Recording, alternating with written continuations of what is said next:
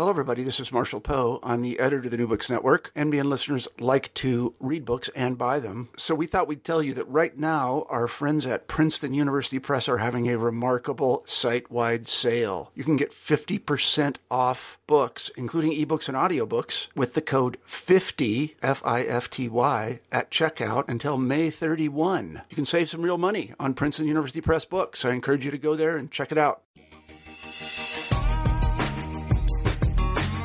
Lisa Heineman, co host of New Books in Gender and Sexuality Studies, part of the New Books Network. Thanks for joining us. Ida B. Wells was born in Mississippi in the middle of the Civil War, grew up in the heady days of Reconstruction, and then, with Reconstruction's end, was fed the bitter pill of Jim Crow. But she didn't swallow it. Instead, in courageous newspaper articles and in public appearances in the I'm Lisa Heineman, co host of New Books in Gender and Sexuality Studies, part of the New Books Network. Thanks for joining us. Ida B. Wells was born in Mississippi in the middle of the Civil War, grew up in the heady days of Reconstruction, and then, with Reconstruction's end, was fed the bitter pill of Jim Crow. But she didn't swallow it. Instead, in courageous newspaper articles and in public appearances in the United States and in Great Britain, she took on the subject of lynching. And she became probably the best known African American woman of her day. Today we're going to talk to Mia Bay, author of the biography To Tell the Truth Freely, The Life of Ida B. Wells, which came out with Hill and Wang in 2009. A historian at Rutgers, Bay tells of Wells's personal life, from taking charge of her younger siblings upon her parents' sudden death when she was only 16, to her companionate marriage to Chicago lawyer Ferdinand Barnett. And she tells us of Wells's career as an activist at a time of tremendous danger and violence for African Americans. This is a remarkable story, and we're glad to have Mia Bay on our show today. Hi, Mia. Hi. Hi there. I'm glad to have you on the line here. We have today Mia Bay from Rutgers University, uh, and we're going to talk to her about her wonderful book, To Tell the Truth Freely The Life of Ida B. Wells. Mia, I'm really glad to have you here. Thank you. We usually start out our podcasts by asking our authors just to talk a little bit about themselves, your your personal background, what brought you into this line of work, what got you interested in this sort of material. Okay, sure. I'd be happy to. Um, I was born in California originally and grew up a lot of places, but mostly Canada and to some extent Europe. So in some ways I became curious about the United States because we were sort of expatriate Americans. And that was one reason I started to study American history. Um, and then um, I became increasingly interested in African American history, which I studied during college. Um, and as part of my family background. So I eventually returned to the United States and did a PhD at Yale University and became someone who specializes in the history of ideas about race and African American history. Great, yeah, and you have a previous book, right? Right about the white image in the black mind. Yes, um, which is a a compelling title, right? Yes, yes. Tell, tell us a little bit about that before we start on the present book. Um, the white image in the Black Mind is a book about African American ideas about white people. One of the things I found when I started studying history in college and graduate school was that there were all these books about ideas about race, but they were always about what white people thought about black people. So I got the idea of kind of reversing the focus and trying to find out what black people thought about white people, especially in the 19th century when um, basically on both sides of the color line, there was some idea that there were fundamental differences between blacks and whites. And what I found out when I researched the book is that black people had ideas about these fundamental differences, but they were quite different than whites. Um, and um, so they had their own kind of racial ideology to some extent, though um, also to some extent, especially among uneducated blacks, there was a real belief in the equality of all men and the idea that, you know, it's really a matter of your spirit and soul, ideas drawn from the Bible. Mm, interesting. Yeah, yeah. And what's so interesting is the transition, in a sense, from that book to, to, to the present book, where, of course, we really try to get into the mind of one very, very important African American activist, Ida B. Wells. Yes. Um, you know, and, and, this is a name that many of us know. Um, you know, usually followed by the the the name anti-lynching crusader. Right. um, right. Ida B. Wells, anti-lynching crusader. Um, and what we have here is a biography that's so nicely situated. Um, in the course of her life, she's born during the Civil War, and her Mhm. childhood is very much shaped by Reconstruction. Mhm. Um, and and the course of her life just really, um, you know, runs through this this horrifying period of the Mhm. tightening of Jim Crow Mhm. and just just just mind-boggling violence. So I, I wonder if you can get us get us started with situating her um, in her in her family of origin. Okay, yes. Um, one of the reasons Ida B. Wells is such an exciting subject to study and learn about is is precisely because she's born during the Civil War, um, literally as um, she was born in Holly Springs, Mississippi, which kept being conquered by the Confederates and then conquered, taken back by the Union. Um, and then she, when she grew up, she grew up during Reconstruction, watching her father and other black men in that little town um, organize, organize politically, vote, um, and eventually lose the power to do so. Um, so she is born in an era that um, we associate with a lot of racial violence, and in the end, with um, sort of democracy won and lost. But it, the interesting thing I learned from looking at her is that many, in many ways, the possibilities that were available during her childhood, the sort of moment after the Civil War when it seemed like the United States might become a racial democracy, um, were something she kind of clung to for the rest of her life um, and would form her ideas as an adult. She was always, um, she was more than an anti-lynching crusadist, crusader. She saw lynching as sort of a symptom of white supremacy, as a way in which um, whites maintained almost complete power over blacks. Um, so her anti-lynching crusade was really about recapturing political rights for blacks and working towards some sort of racial equality.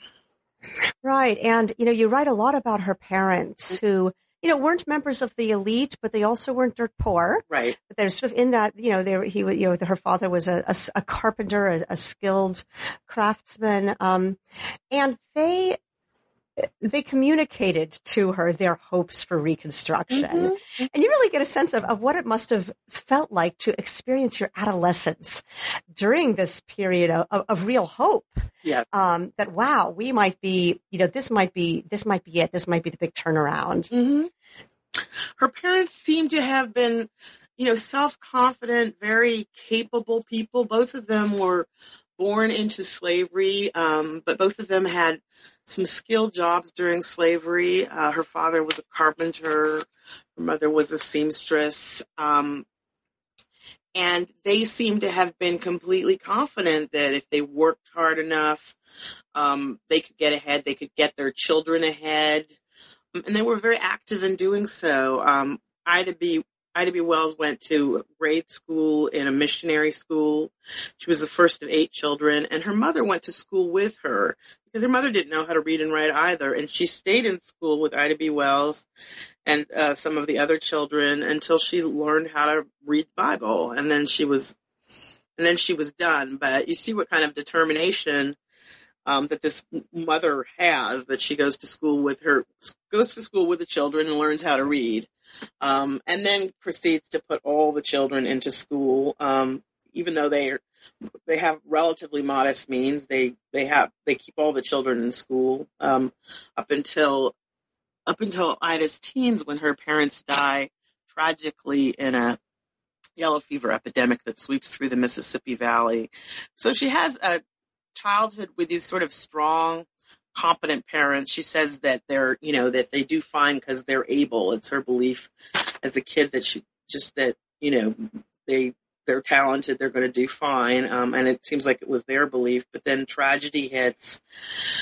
They die in this epidemic, um, and which um, which takes place in 1870 through 1870. I'm trying to remember 18.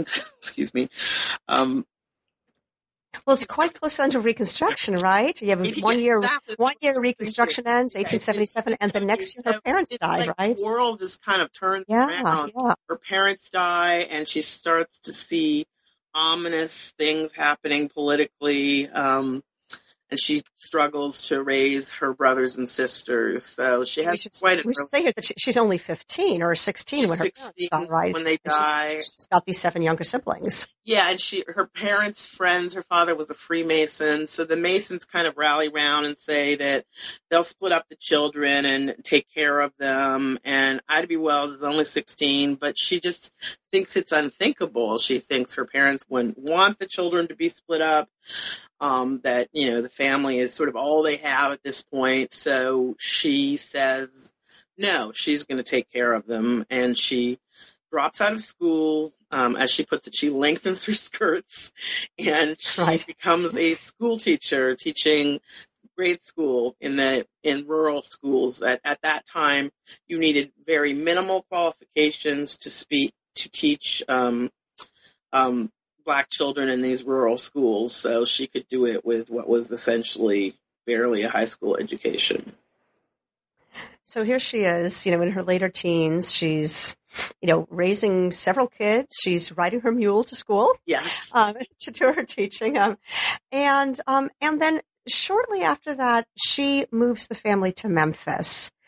Um, where, and I have to say, just, just your portrait of her in Memphis was was just amazing, right? yes. you know she's she's you know 20 years old she's taking care of these kids she's a teacher she's starting in a sense her activist career. She's suing train companies because they won't see her in first class although she bought a first class ticket and she's got this whirlwind of a social life. And you know she's all 20 years old. Um, but but tell, tell us a little bit about memphis. What did that move to the city mean for her? Okay, well, she uh, the move to the city meant a lot to her because her years of teaching in the rural school, I think she learned a lot about people. I mean, she got to know these sort of very poor rural people, very uneducated rural people, but she was miserable. She had she she these schools were the school was not in Holly Springs, so she had to ride her mule out there. Um, she was paid poorly, um, often t- time, and really only could, could survive because the country people would supplement it by giving her food and stuff that she could take back. Um, but Memphis meant better opportunities than these, um, and an ability not not to not to com- not to commute by mule. Um, Right. So, Yeah. so she was thrilled to move there. She also had. Um, I think she felt she had better opportunities for her brothers and sisters, and she was able, and she moved there in hopes of getting, ultimately getting a job in the Memphis school system, which paid better. Um, but initially, she moves to Memphis, and she doesn't have a job in the Memphis school system, so she continues to commute. This time by train because they've recently um, recently started using passenger trains in a in a big way. Um, in the early 1880s. So she's able to commute by train, and that's how she gets into her trouble with the train company because even as they begin to make trains more widely available in the South, they also begin to make distinctions between blacks and whites on trains. These distinctions do not occur immediately at the end of the Civil War, even at the end of Reconstruction. Traditionally, the distinction used on the train was that there was special cars set aside for ladies because, um, ironic, well, uh, because men smoked like chimneys in the 19th century. Right. chewed tobacco. And the railroads found early on in the introduction of passenger travel that women were just like, we're not going to ride in those filthy, disgusting, smoke-filled compartments, so they introduced ladies' cars. So that's where Ida would naturally choose to ride on her way back and forth to work. And initially, she was allowed to do so, but as in the wake of Reconstruction, as Tennessee and other states uh, grew more and more vigilant about separating the races, one day she sat down in the ladies' car and she was kicked out. And she was furious. So that started her lawsuit. So how, so she's you know again quite young and she Mhm. she takes on the train companies and it is this sort of interesting moment in reconstruction like you Mhm. say this is or, or uh, excuse me in post reconstruction Mhm. where you know the trains themselves are kind of changing the rules and municipalities are kind of changing their rules Mhm. And you know, this is eventually going to take us to Plessy versus uh, Ferguson, mm-hmm. but it's it's a process. It's a process. Um, and she's kind of caught in the middle of that transition, right? Yeah, I mean, black women were especially caught in this process um, because this previous system of ladies' cars um, really made it about gender. So, um, and and you know, implicitly, they implicitly and sometimes explicitly they were first class cars, but by normal practice, you know, it was where any woman who was even semi respectable could ride. Um, it hadn't been an issue prior to the end of slavery, or and even in some ways during Reconstruction, of there being all that many kind of middle class black women who wanted to ride in the ladies' car or who traveled by train at all. But when it started, when that started to happen, this was happening to other black women as well, and there were a lot of these lawsuits and. Um, a lot of them won because even even in the logic of the law, you know, a woman is a woman is a woman. Um, and uh, that's why they eventually one of the reasons they eventually have to switch to white and colored because it just doesn't make any sense to have a ladies car in which no black woman can can um, ride and Ida B. Wells initially wins in the lower court just on that basis. The judge says she's a perfectly respectable lady with a job as a school teacher who obviously does not want to ride in a car where, where men are smoking and playing cards and swearing but then she loses on appeals. She loses right? on appeal yeah. because yeah. Um, at the Supreme Court level, um, Tennessee is actually committed to um, segregation um, and will will move towards a system of colored cars and white cars. Um, that's not actually technically why she loses in court. What they actually do in court is paint her as someone who is not a lady. Um, right they find a white woman who testifies that she rode next to Ida B. Wells at some point and didn't like her and thought she was, you know, thought she was impertinent. I, it's very trumped up, but she loses. Yeah. And they also argue that the ladies' cars and the smoking cars, as the other cars were actually called, were just the same, and that the even though the smoking cars were called smoking cars, nobody smoked in them. Right. Which of course they did. yeah. Did. That's why they're called smoking cars. yeah. Yeah. Yeah. But anyway, what's, you know, it's, it's an interesting episode because we see her, you know, again, as a pretty, as, as quite a young person, mm-hmm. you know, she, she gets mad on the train and she marches herself to, to a lawyer, whoever does she has to march to to sue. Right. And, and it's, it's, it's also in this period of young adulthood that she, she starts writing. Mm-hmm. Um, she writes some fiction, um, but she also starts her career as a journalist. Yeah, in fact, her first article is about this episode on the train because, I mean, she's she's a she's a person with a sort of broad political worldview, even at this young age. She views her court case against the railroad as something that is for the race that other people should know about, other people should support, mm-hmm. other people should be involved in. Um, she's still pretty poor, so she would also like other people to like help to help her out. yeah. Um, so she starts writing about this, um, and she just continues writing about other things. She has she has very ambitious dreams. I guess her parents encourage her to have ambitious dreams. So she and she's a voracious reader, so she kind of dreams of being a novelist and talks about being an, an um, you know a fiction writer. But once she starts to write about um, you know things things in her daily life and politics, uh, she just really takes to it and she continues to do so. She's, you know, she's working, she's teaching, she eventually gets a job in Memphis. Um, but she's doing a lot of writing while she is, um, you know, while she's doing that. She has a lot of energy and a lot of commitments. And she's um, writing at a time when um, there were there were opportunities for an ambitious young woman such as her. There weren't a lot of black women journalists, um, but there was no, there was not this, there was not really a, a, sort of barrier against them. And once her articles start to appear, her first ones appear in the local church newspaper, but they get picked up and. Um, she has there's a diary that she wrote during that period that still survives and you see her getting excited the first time she's offered you know a dollar for one of her articles by, mm-hmm. to be published in some other newspaper she starts being a correspondent for some other black newspapers sometimes for free sometimes for pay so she begins to see a career in it and wells was never very happy being a teacher i think I mean, and for a number of reasons. I think part of it was that she started too young. She felt she felt overwhelmed um, during her early years teaching in those rural schools. She felt that not just the children, but their parents needed education and help and guidance. And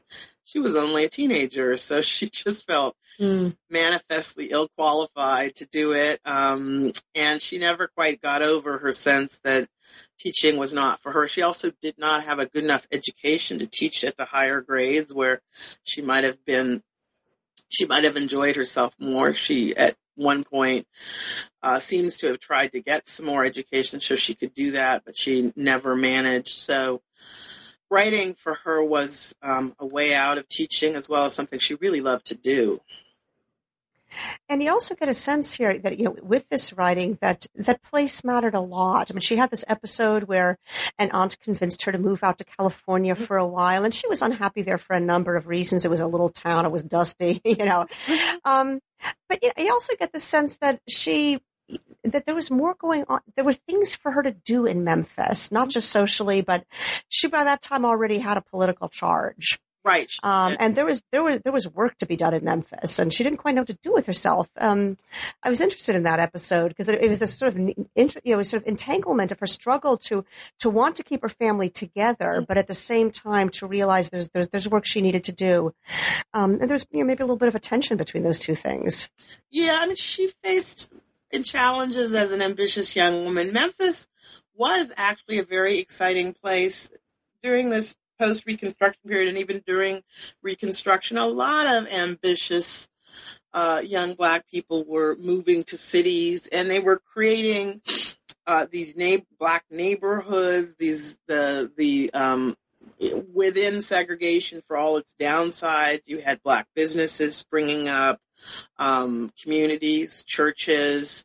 Um, so she felt like you know she felt like she was in this in, in a sort of new way that you couldn't have had during slavery. So she felt like she was part of this moment where all sorts of things were happening. Um, she also was seeing negative things happening that she wanted to fight about in California. She sort of entered a, a world that she knew very little about um, and where little is going on. And then also, as is typical for a woman in the 1880s, she had to think about getting married. That's what women did. Um, she was also she was very pretty, an incredible flirt. Um, so she had all these these suitors that she was kind of weighing between. Um, that was also not a great scenario in California in this little dusty desert town.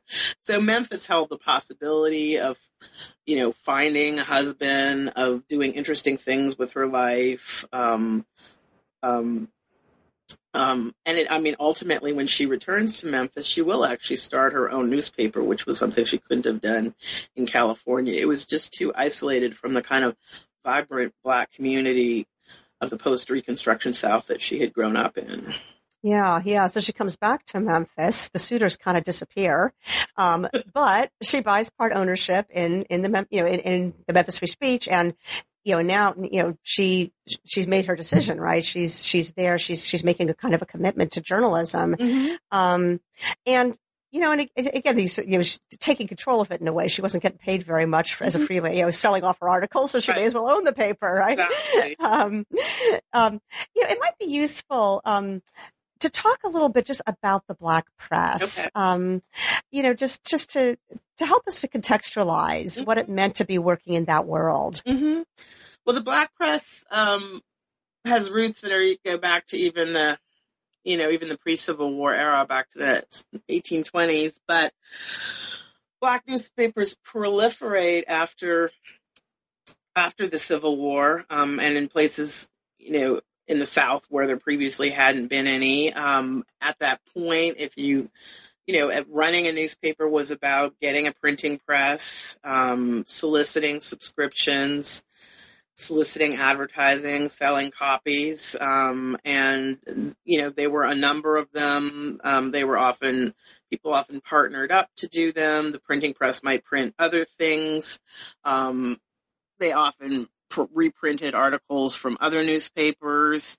So it was, and it didn't necessarily come out every day. So it was possible to put together a newspaper. And if you were ambitious and the newspaper became uh, successful, you could make some money. African Americans during that era were very anxious for news. Um, it was the first time that the community had really been able to follow what was going on, and they had obviously a lot of political questions of the day that were very important to them. So newspapers circulated widely. Even people who couldn't read wanted to hear what was in the newspaper, so people would buy copies and read them to other people. So Ida B. Wells was very aware of all this, and and to make it make a go of it as a newspaper owner, um, she not only basically wrote most of the content, she was um, she was a co-owner of it with some partners, but she traveled around the South um, with a press pass on the railroads and sold copies. Um, and she and she really she was very creative uh, about making a success of it. She realized that at one point that some of the um, some unscrupulous news vendors were um, selling selling pretending to sell copies of her paper to blacks who were illiterate um, but they'd actually be giving them some other paper like the police gazette which was a white, white paper. Um, so she started printing her paper on, on pink paper so nobody could pass it off as some other newspaper. Yeah, yeah. yeah, it's it's you know it's it's um it's an interesting kind of world, right? In kind of, you know, medium sized cities mm-hmm. and obviously with reaching out though, also, you know, going out and selling in smaller towns, selling in rural areas, mm-hmm. um, and thinking about, you know, who your market is and the, mm-hmm. the, the, incredible hunger for news. Right. Right. But, but again, at this kind of moment of lots of entrepreneurship, right? right. Because this, this is kind of a new world in a way too, right? Is, people are creating new papers. Yes. And, yeah. Yeah. Yeah. And you can kind of, you know, you can, you can do these things and they're they're done at a scale that you you can do them and you have the sort of pent up ambitions of, of a community as, and as well pent up talent of a community and, and, and sort of amazing people doing amazing things. And she she's very much part of that and she she really she she writes when she first starts writing she writes under the pen name Iola, which she takes because she says she wants to speak as a sort of country born southern girl and that's that's her sort of identity and that's sort of how she pictures herself leading her life sort of um, as this as this um, southern girl. But her newspaper will eventually get herself into trouble because the other side of news, black newspapering in the South was that the black papers were the ones that were commenting on what was going on. They were commenting on the rising level of white supremacy, rising levels of racial violence, um, and saying negative things about that. That and um, that could get black editors into trouble. As Ida B. Wells well knew, she knew stories about people who had been, you know, driven out of town for saying something considered impolitic. Um, she, um, as, as, as a newspaper editor or actually even as a teacher, and that's what ultimately would happen to her. She, there was a lynching in Memphis in, in 1892 that involved um, one of her closest friends, um, a man named Thomas Moss, who, along with his wife Betty, was very close friends with Ida B. Wells, um, was one of three men that were lynched one day in Memphis. And the three men who were lynched uh, were not criminals or lowlifes, as people who lynched people who were lynched were typically portrayed as. They were three businessmen who had started a cooperative black grocery store called the People's Grocery Store that was in competition with a white-owned grocery store across the street in Memphis's black neighborhood, which was called the Curve.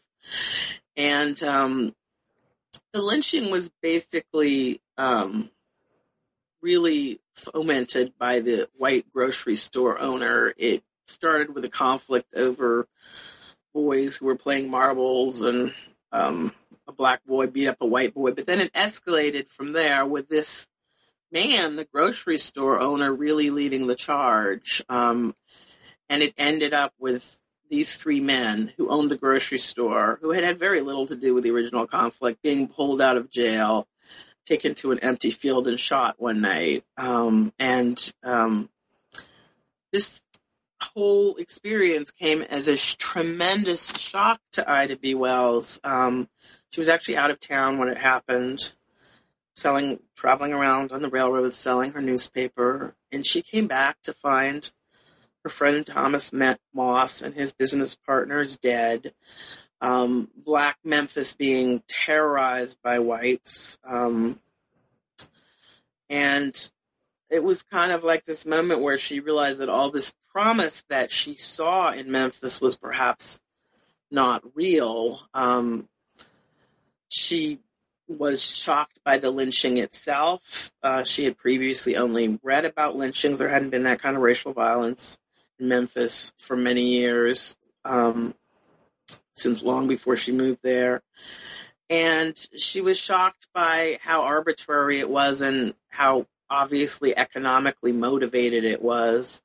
So she began to research lynchings, um, using the fact using her travels to collect information and her contacts with other newspapers, and found out that this this this kind of racial violence that had nothing to do with criminality or rape, which was often the justification for lynching, was quite common. Um, and she found this out as she was reading white Memphis newspapers that were defending the lynching and defending lynching in general as something that was needed to keep blacks in check. Even mentioning rape as a reason, even though it had nothing to do with this this lynching. So she began to write write about it. Um, and so she wrote an editorial in her paper in which she suggested that lynching had nothing to do with crime and especially nothing to do with rape. Um, and she um, she published it. She left town again to sell more papers, and a white mob swept into the office of her paper, which was called, ironically, Free Speech, destroyed the printing press, destroyed the paper, and uh, put out a, a sort of death warrant on the editor of the paper and she never returned to Memphis after that. Yeah, it's such a you know a, a, sort of horrifying moment and fascinating in a lot of ways. I was you know interested in your you know here we have Ida B. Wells who's who's you know at this point you know she's she's a grown up. She's pretty hard nosed. She knows her way around. She's an entrepreneur. She's, you know, she knows what's what. But this, this shocked her. Yes. You know, this shocked even her. Right. Um, and, um, and like you say, she sort of goes off and now she's going to start doing this reading about about lynching and mm-hmm. discovers mm-hmm. this this this kind of world of lynching that that's I mean it was interesting. It was almost a little surprising to me that mm-hmm. that that it came as a as a surprise to her. And I mean, does that have to do with the kind of transitional moment we're in? Um, does it have to do with the fact that well, this is she's the journalist who brings who who makes it kind of you know. Mm-hmm. I, I, tell, you know, I mean, in a sort of an emotional sense, mm-hmm. obviously, you got this sort of sense of shock of her. And I have to say, in, you know, there, there, are many nice pictures in the book, mm-hmm. including this this picture that nearly made me burst into tears of Ida with um with the widow, with Betty mm-hmm. Moss and the mm-hmm. kids, mm-hmm. and you know, you just have the sense of again the personal connection to all right. of this, right? Um, but but she she clearly was a bit of a known quantity um, to the white community. Of course, she had been publishing. She was an editor of a newspaper. Um, but I, you know, I so, but she knows to get out of town. She publishes that editorial, and she she gets out of town. well, yeah, she and she she she she does not publish the editorial under her own name, which is why mm-hmm. initially nobody knows she wrote it. Um, and she actually tries to publish it. Um, I think she tries to publish it under the name of, of one of her male partners, but he's not going for it. I, um, I don't think she entirely knows knows to get out of town. I mean, I think she was scheduled to leave anyway. Yeah, yeah. and that may be also partially because she doesn't know how closely they're monitoring the black newspaper. Yeah. And apparently they haven't always been closely monitoring the black newspaper because when the editorial comes out, they don't know that a woman wrote it. Um, it doesn't occur to them that a woman wrote it. They Mm. issue this threat that they're going to castrate whoever wrote it, and Mm. Um, and you know that's that's just not going to be a possibility. They revise the threat when they find out that it's Ida B. Wells. They say they're going to destroy her face and hang her from the courthouse. Um, but um, so she, she, you know, so that there's they know some things, she knows some things. Um, I think she might have exaggerated the extent to which uh, she had no idea that lynching Mm. was sometimes, you know, that lynching was um, so rarely motivated by rape. I don't think she knew this. She did certainly didn't know the statistics, and she also didn't know the details because when she really began to look into the lynchings, even when rape was alleged, she found out that these lynchings usually took place when an interracial relationship was discovered. Um, and that when she would go to these towns and ask about it, they'd say, "Oh yeah, those two, you know, those two had been having an affair." Um, and people found out about it. So she came to understand that um, that it was much worse. Any anything, it was much worse than anything she might have thought. Um, not only was not only were many lynchings completely unassociated with allegations of rape, but when there were allegations of rape, those allegations were almost always false. Um, I think, you know, as for everyone, when it's when it's her own, the people she knows, Thomas Moss, who was a mail carrier as well as a business owner, this man and a you know a Sunday school teacher, universally well liked. When you're when you're reading about lynchings in far off places, you can imagine maybe this person, you know, did something, but it was very shocking to her to see these pillars of the community who had never done anything to anybody be treated, you know, be demonized and murdered with with no recourse. Um, that was a tremendous, tremendous shock, um, which literally sort of had her reconfiguring her life. Prior to the lynching, she was she was a Southern girl. She was picturing spending her entire life in the South, probably in Memphis, working to advance the race, engaging in local politics, being a newspaper owner, and the lynching made her realize that you couldn't stay in the South, that you could ne- nothing that you would ever achieve there could be secure. I mean, and and I mean, it made her realize it in a very visceral way. Her paper was destroyed, um, but it was it was also a revelation. Yeah. So she moves to New York at this point and she's writing, you know, I mean, the stuff she's writing is just so dangerous, Mhm. right? You know, it's not just, hey, you know, this isn't about ra- rape, but Mhm. then when she starts writing about voluntary consensual relationships Exactly. between white women and black men, she's, you know, dragging white women through the mud. I mean, this is just really dangerous stuff to be publishing. Mhm, mhm. Um, so, so does New York offer a haven? I mean, this, like you say, this is a, she's now in a very different world. There's a whole different level of African American elite in New York, a whole, you know, we're now we're on the national and international stage. Yeah, and, and New York does offer a haven for her. She has all these contacts through her years of writing articles, getting them placed. Um, she's been published in the New York Age for years, articles by her, um, reprints.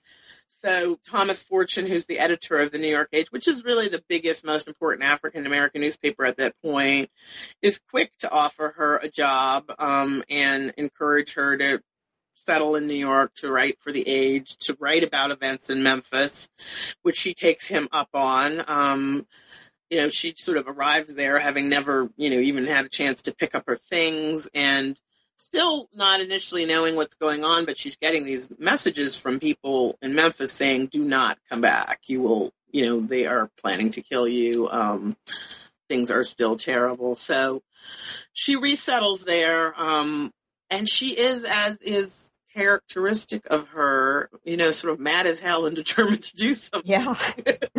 so she's not just fleeing. She uh, No. she says she moves to New York, and you know her big commitment is to tell the truth freely, to you know to basically get out of the South and um, go to a place where she can speak about events there and and do so. And she can because New York is in the South. There's still enough regional divisions that um, um, you know she can critique the South. She can say all these things without um, being subject to violence. She is not necessary. She has trouble getting a, a, white audience for these things, but she is able to speak out, and she's able to find a lot of support and sympathy among um, the the large middle class black community in Manhattan and Brooklyn who welcome her, who invite her to speak, who read her articles, um, and who take her very seriously. It's a kind of an interesting transition because you know not only is she a Southern girl moving to the North, um, but she's you know she's also she's from a different social class mm-hmm. than a lot of these people. You know, she's got basically a sort of a you know maybe middle school education, mm-hmm. and she's now circulating in a world of people with you know with university degrees or people who are children of you know very successful uh, entrepreneurs. Mm-hmm. Um, and I wonder if you could talk a little bit about that relationship yeah. moving in that world for her. Yeah, I mean, I think in some ways she is such a country country girl, and she comes from a world in which, you know, there the there's a limited, a much smaller, like born free before the end of slavery black elite. So um, she's kind of awed by these people, um, but also kind of unfamiliar unfamiliar with this black elite. And yet at the same time, she's someone who um, she has a lot of self confidence. She has, even though she comes from these rural countrified roots, she has sort of remade herself into a fairly sophisticated young lady. She's, um, as I said, a very attractive woman who loves to dress well and so forth. She presents very well. She speaks very well. So she's sort of embraced by this elite, um, at least initially. Um, they want to hear all about her experiences. Um, they have a lot of respect for her work and her ambitions. Um, and she feels very much rescued by them um, when they sort of band together and support her and um, um, invite her to talk about what happened and and um, ultimately will form the they will form women's clubs sort of around around these issues. So uh, it's a it's a very exciting time for her. Except that she will ultimately feel, as even as she does this, that she's not making enough of an impact. Um, that she's not able to change things about lynching, um, which will lead her to ultimately travel to Britain and and talk to people there about lynching and try to get sort of the world's attention about it. She wants something to be done about lynching. She wants legislation. Um, she wants it to end, basically. And the British episode is is interesting because you know, unlike in you know with abolition, where Britain, for good reason, had its own abolition movement, right. and you end up with this kind of transatlantic mm-hmm. collaboration among abolitionists. Britain doesn't really have lynching, but they do have anti-lynching white activists, and she kind of they they embrace her. They embrace, and that you know becomes a very important venue for her to then become of interest to white Americans because right. if, she's interesting in Britain, then maybe she's interesting to us, you know. But you know, I, I, I the the British anti-lynching movement was new to me, mm-hmm. um, and you know, in some ways, it seems like this sort of hardy band of maybe very small band um, of activists. But what what's motivating them? And um, well, Wells, I mean, Wells kind of really gets them going. I mean, there's a couple of people in Britain that hear about lynching, and they are, um, they are.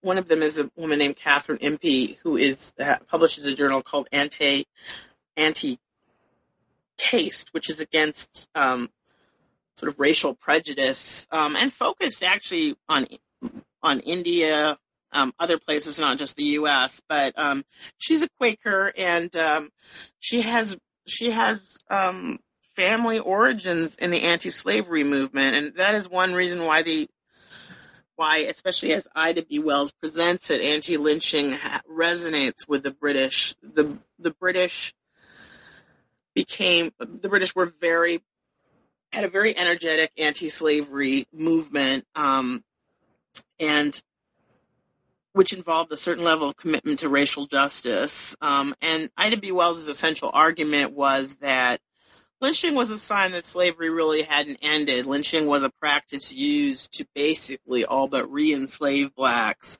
and that argument resonated with the British. Um, having fought this anti-slavery battle and being very proud of their achievements there, um, they were open to the idea that um, they should actually insert themselves in things again if if if lynching was a sign that slavery was really in some ways continuing. So people like Catherine Impey responded very much on that level, um, and and they responded basically to the the facts that Ida B. Wells lay out. So she she travels over to Britain on the invitation of Catherine Impey and this other Scottish um, reformer, and she gives talks and she attracts uh, large audiences, many people um, with some connections. Usually, I mean, this, this is many years later, so usually by way of dissent in certain ways with the anti-slavery mm-hmm. movement.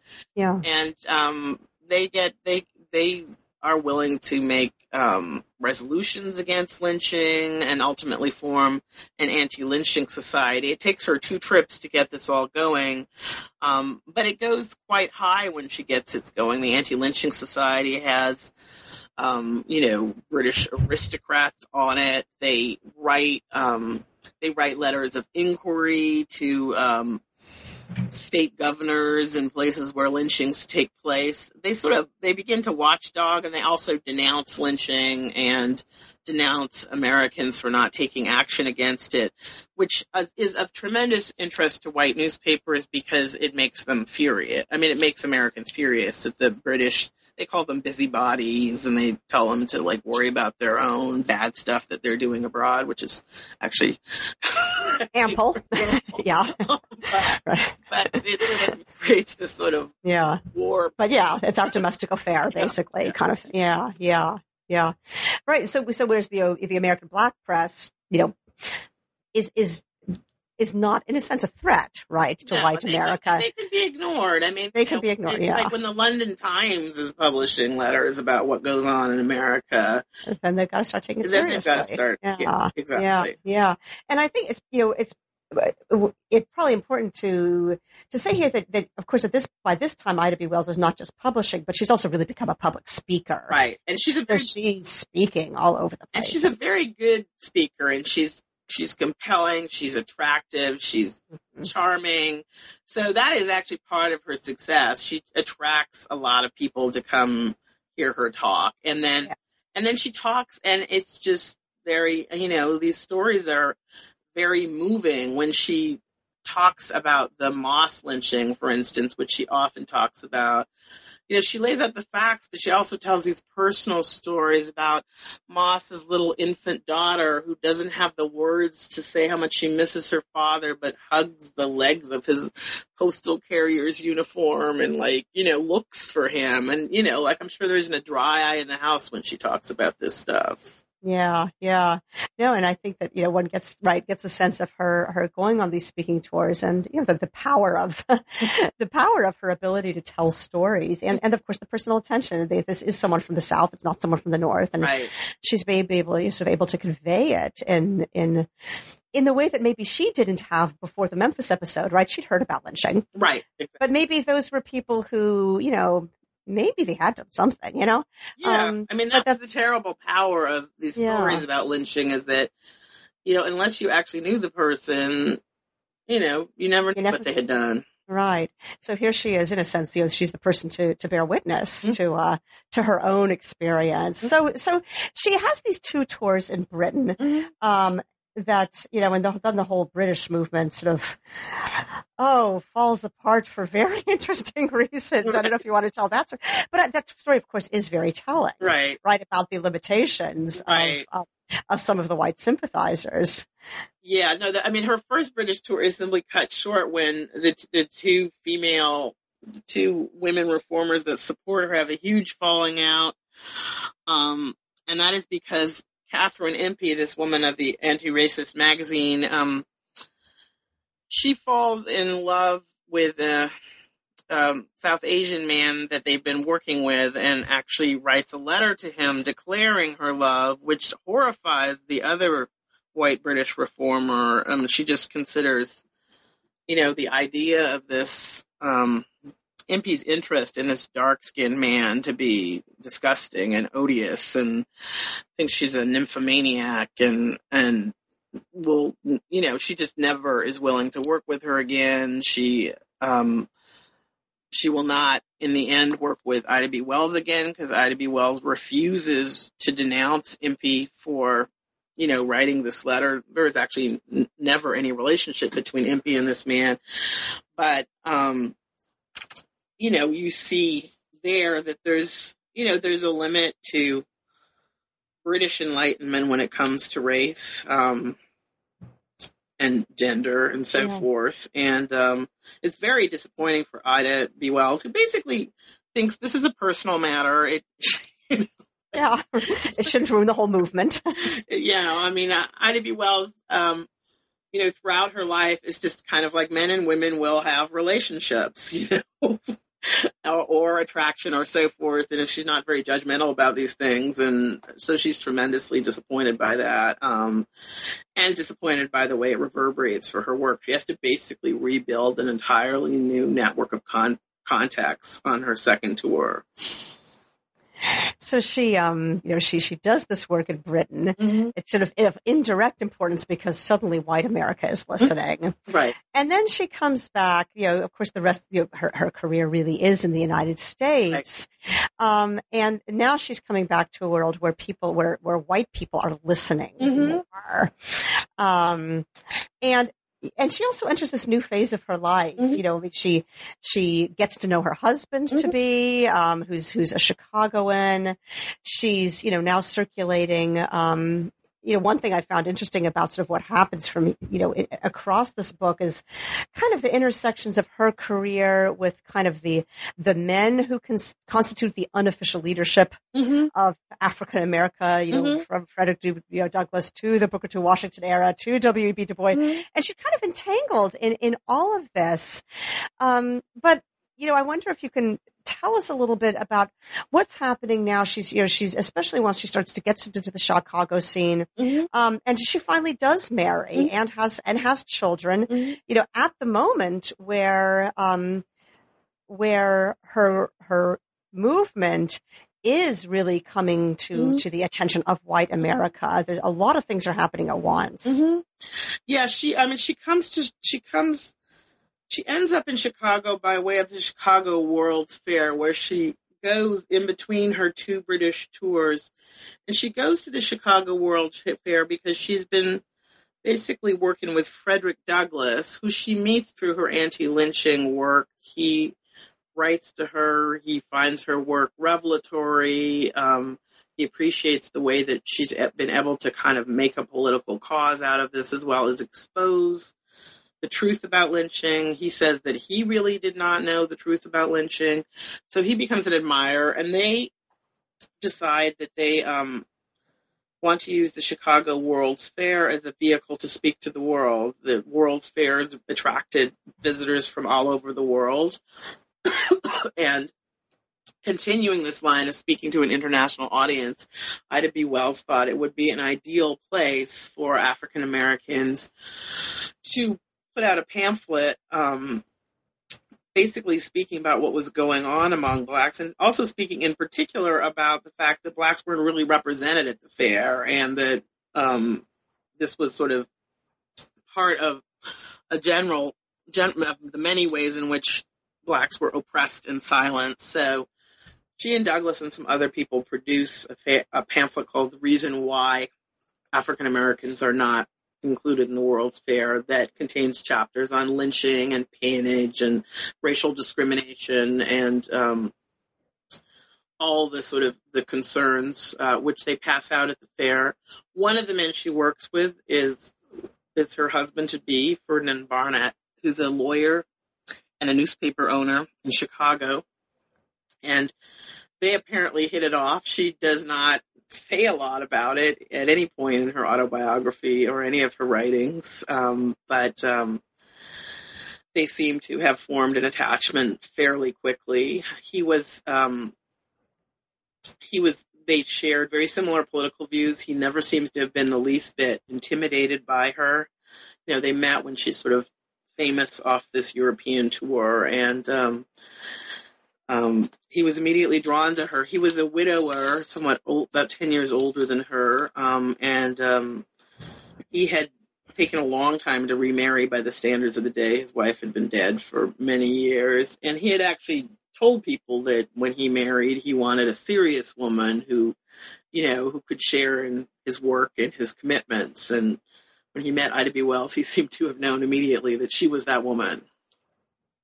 It's a very interesting marriage, right? I mean, you, you, from from the hyphenated name that right. she takes, which yes. was just extraordinary at the mm-hmm. time, but to the fact that they, you know, they're they're at least from what we know, there doesn't seem to have been a struggle about the fact that she was going to be doing her work.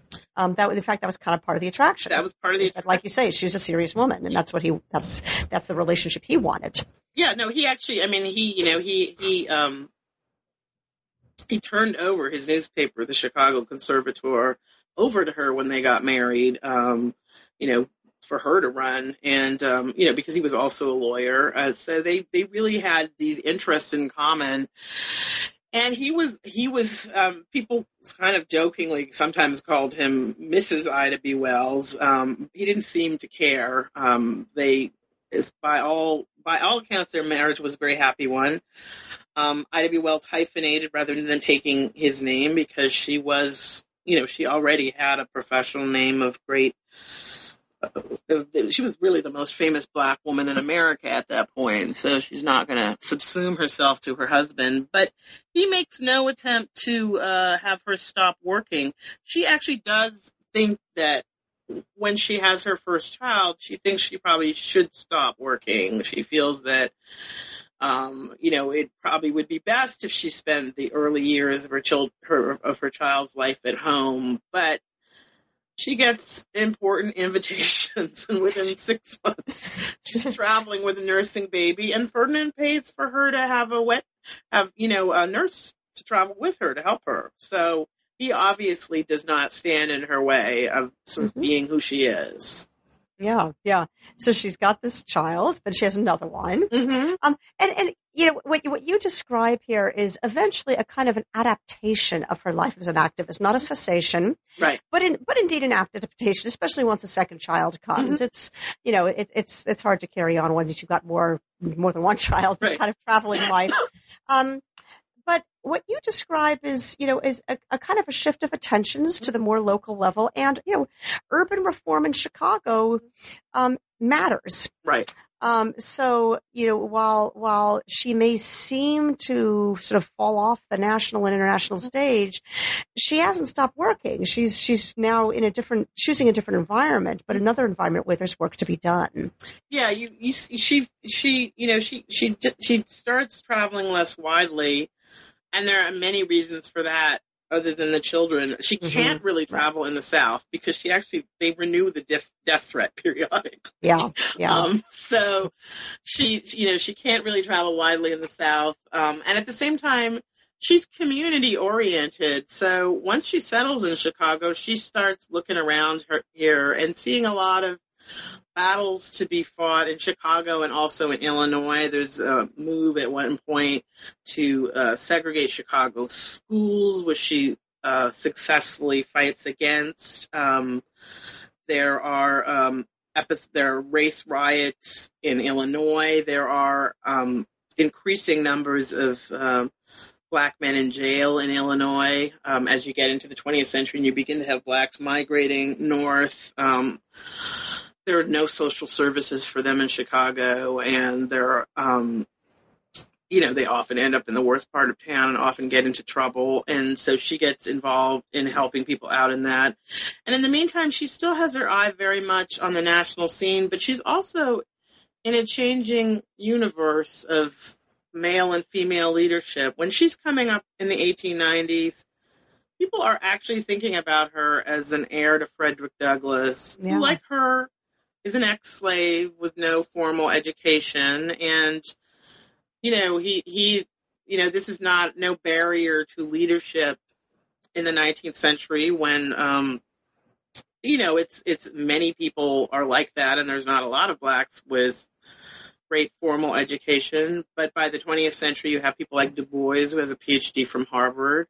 And in between that, you have Booker T. Washington, who was essentially anointed by white America to lead. And he's he's anointed after the death of Booker T. Washington, and he is anointed because he's saying the right things, which is exactly what Ida B. Wells. I'm sorry, after the death. Yeah, he's anointed right after the death of Frederick Douglass. Frederick Douglass, yeah, yeah. Um, you know, and he, you know he's anointed at a point when, um, you know, Ida B. Wells is the height of her lynching career, and people do not want to hear what she has to say. And Washington, you know, never, uh, uh, while he has sort of covert politics in which he does oppose lynching and segregation, he doesn't. He's not. A, he's not an activist. He he uh, he paints a good picture of things, and he's the one that they turn. He's the one that the white press turns to to be the commentator on all things African American.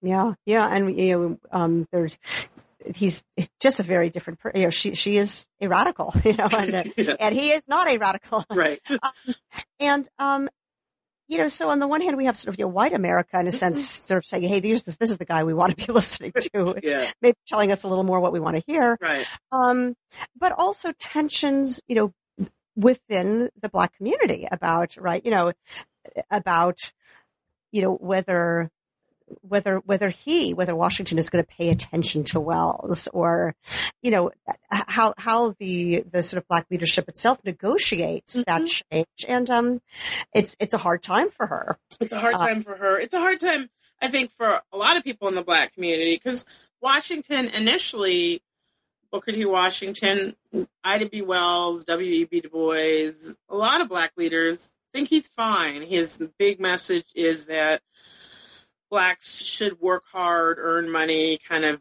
buy their self respect by being prosperous. And, you know, these are all people who kind of believe in these values of, you know, self reliance and so forth. So nobody has a problem with that.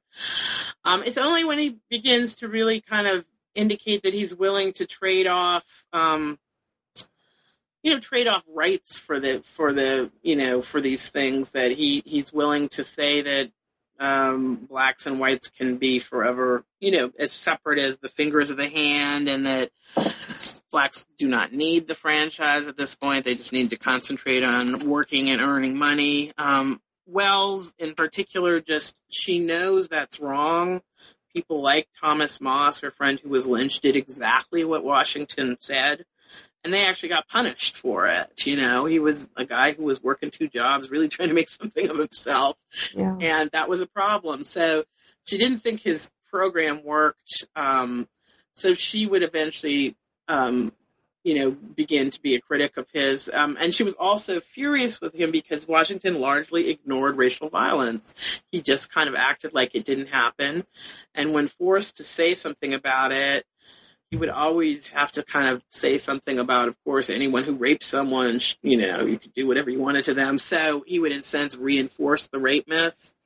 Um, so that, I mean, that above all was why she broke with him. But other major black leaders, such as W.B. Du Bois, also broke with him over this, over the issue of the franchise and um, accommodation to segregation, which they felt was not going to get African Americans anywhere in the long run. Rightly so, as it turns out. But hmm you know, but he had his supporters among whites. He had his supporters among blacks. He became incredibly powerful because he had enormous amounts of white patronage. Part of his message was um, that you know there should be industrial education. Blacks should be you know educated to form this sort of worker class. Um, and a lot of white philanthropists loved this idea, so they poured money into the Tuskegee Institute and other black schools that basically followed the Washington model. Um, and um, and he had and he also got the support of the Republican Party. So he controlled enormous amounts of patronage and philanthropy money. So that won him friends among a lot of African Americans as well as whites. Um, and it meant that African Americans who wanted to get out another message really had trouble. Washington actually controlled a lot of black newspapers. Um, so um, he had enormous power and um, he could kind of elevate people or silence them to some extent. Right. So it, you know, it's sort of helps us to understand the context in mm-hmm. which she's starting to shift her attentions right. um, into into you know into into what is now her new community, right. um, where again there's stuff going on. You know, this is this is the Great Migration, and you know, mm-hmm. and there's violence, and so there's there's plenty of work for her to do. Um, she dies in her 60s, mm-hmm.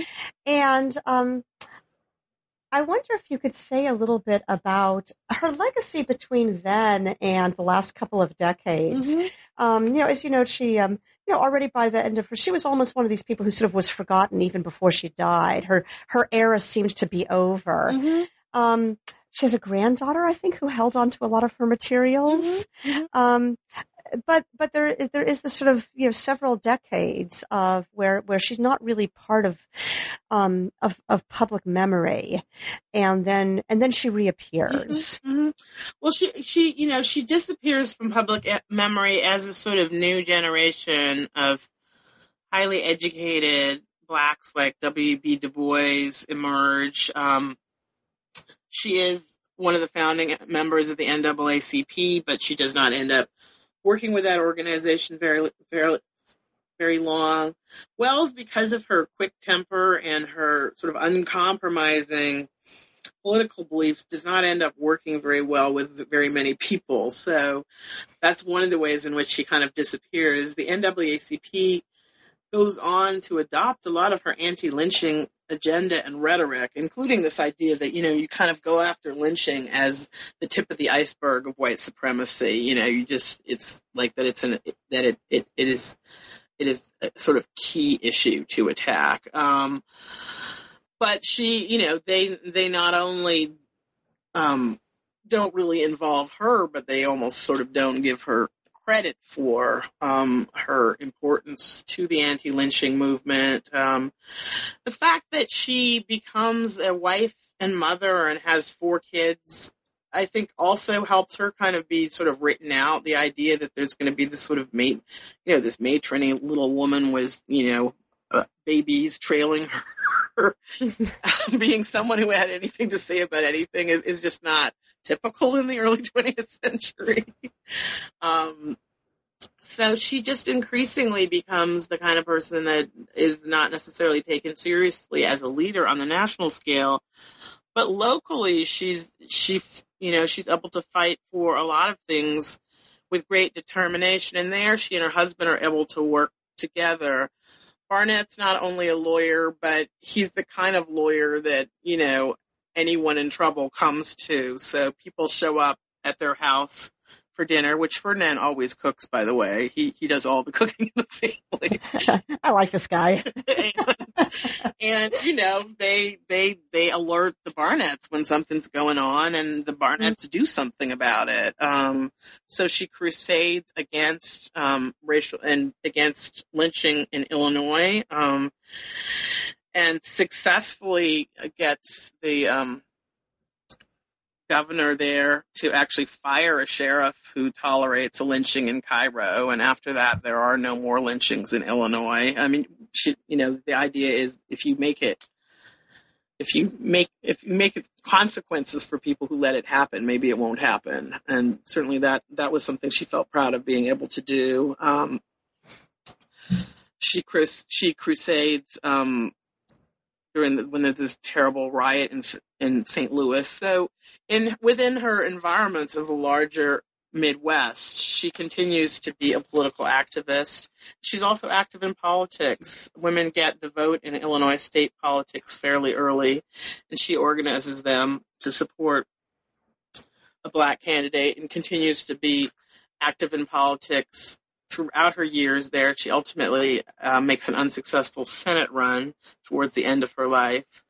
So she's, I mean, activism and political commitments are sort of as natural to her as breathing. But after the kids, she just doesn't move as far away. At, you know, her most of her trips are fairly local.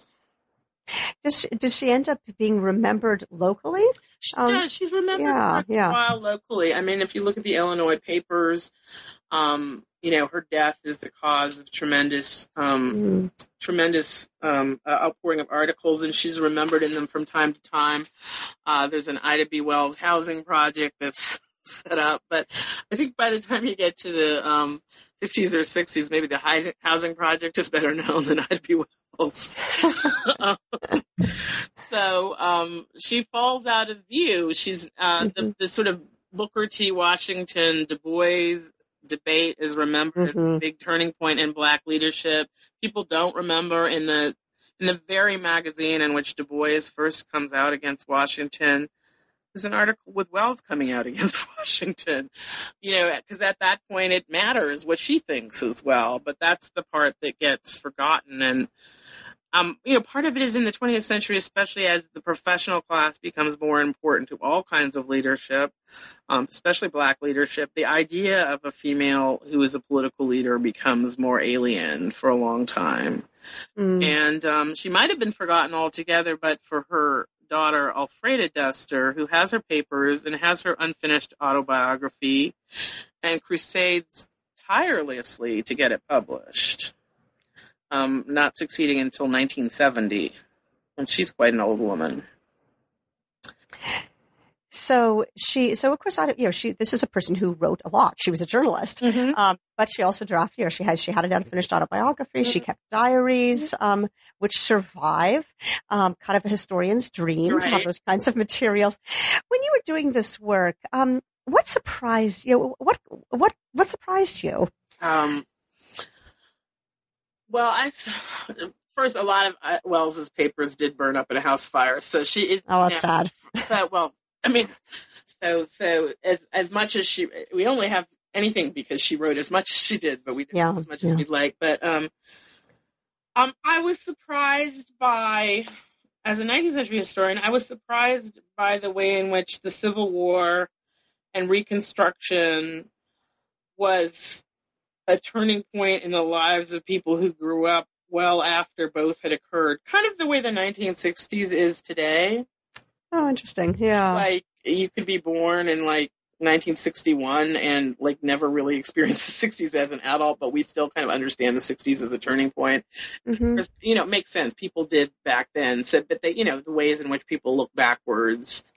Um, Wells, she kind of amazes me as a person. I mean, I knew that all along, but it was never breached. Just how, um, I mean, she's just a very unusual person in the way that she sort of never gives up and is sort of like unendingly sort of principled and activist in her inclinations and and um, really admirable. And part of the challenge of writing the biography is sort of to try to figure out why that is so. Um, and I, you know, I think a lot of it is actually um, her religious commitments um, to a kind of very uh, social justice oriented humanity. In the end of her autobiography, she um, describes herself as the watcher on the wall, um, who you know guards guards Jerusalem and never sleeps. You know, and this is her idea that you have to be eternally vigilant you know, to protect liberty, um, which is obviously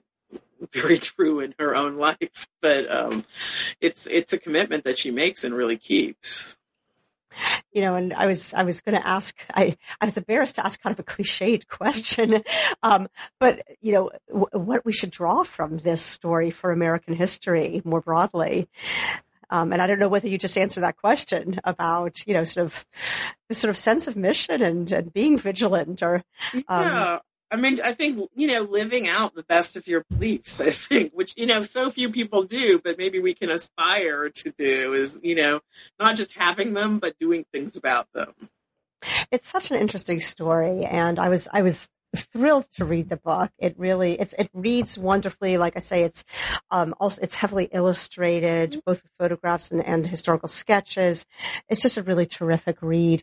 Um, I'd like to just l- make sure our listeners know what you're working on now. What can we look forward to?